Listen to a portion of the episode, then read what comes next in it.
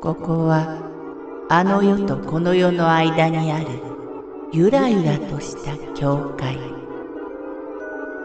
闇に見入られさまよう者のみがたどり着く大曲が時の世界へようこそ。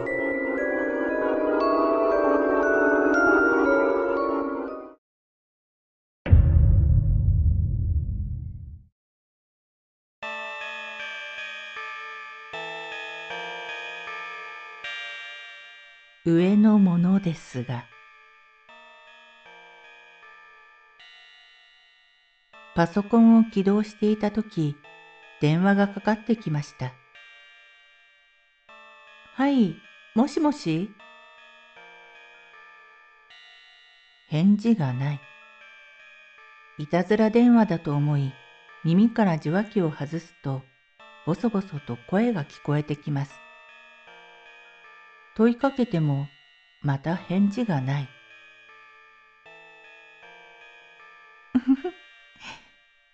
上のものですが。ようやく声が聞こえてきました。上のもの俺の部屋は5階で最上階です。あなたね、この部屋より上はないんですよ。そう言って切ってしまいました。しばらくすると、またベルが鳴って、はい、もしもし？上のものですが、もう勘弁してくれ。ここは強気に言って一気に終わらせよう。俺の部屋より上はないって言ってんだろ？今、あなたの上にいるの。そんなことはありえない。が、そう言われると気になるもので、ちらっと天井を見上げました。何もない。もう切りますよ。すると、ガチャッ今度は向こうから切ってしまいました。不愉快でしたが、どうしようもありません。パソコン机の前に戻った時、何か軽く叩くような音が聞こえてきました。まさか。先ほどの電話を思い出して一瞬ぎくりとしました。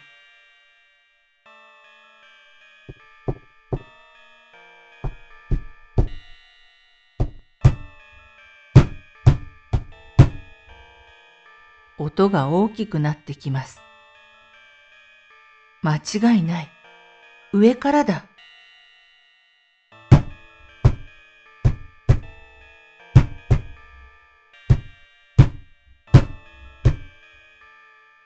音は恐ろしいほど激しくなっていきます。助けてと思うのですが、混乱してしまって体が動かせませんでした。めきめきっとすごい音がして、ついに天井が破れてきました。俺の背後に何かが落ちてきて、ずるっ、ずるっと近づいてきます。夢なら早く覚めてくれ。気がつくと、時刻は夜中の2時を少し回ったくらいでした。俺はパソコンのキーボードにうつ伏せになって居眠りをしていたらしいのです。夢？強烈すぎる生々しい夢でした。すごい汗をかいていました。汗びっしょりでしたが、意識の焦点が合うにつれて少しずつ動揺が収まってきました。夢だったんだ。思い出すのも嫌だ。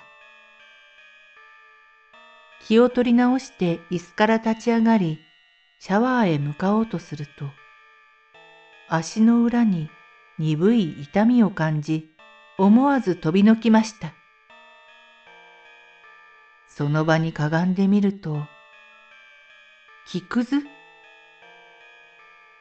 よく見ると、あちこちに大小様々な大きさの木くずが落ちています。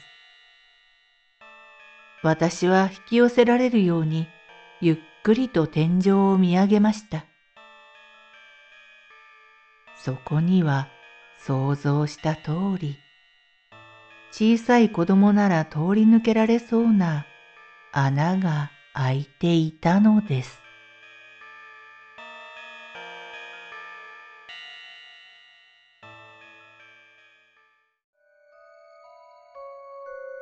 この番組は怪談大曲どき物語に寄せられた投稿をご紹介しております。大曲どき物語無料メールマガジンは月3回発行。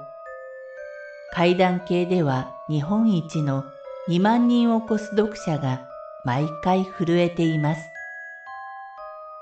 ぜひご登録ください。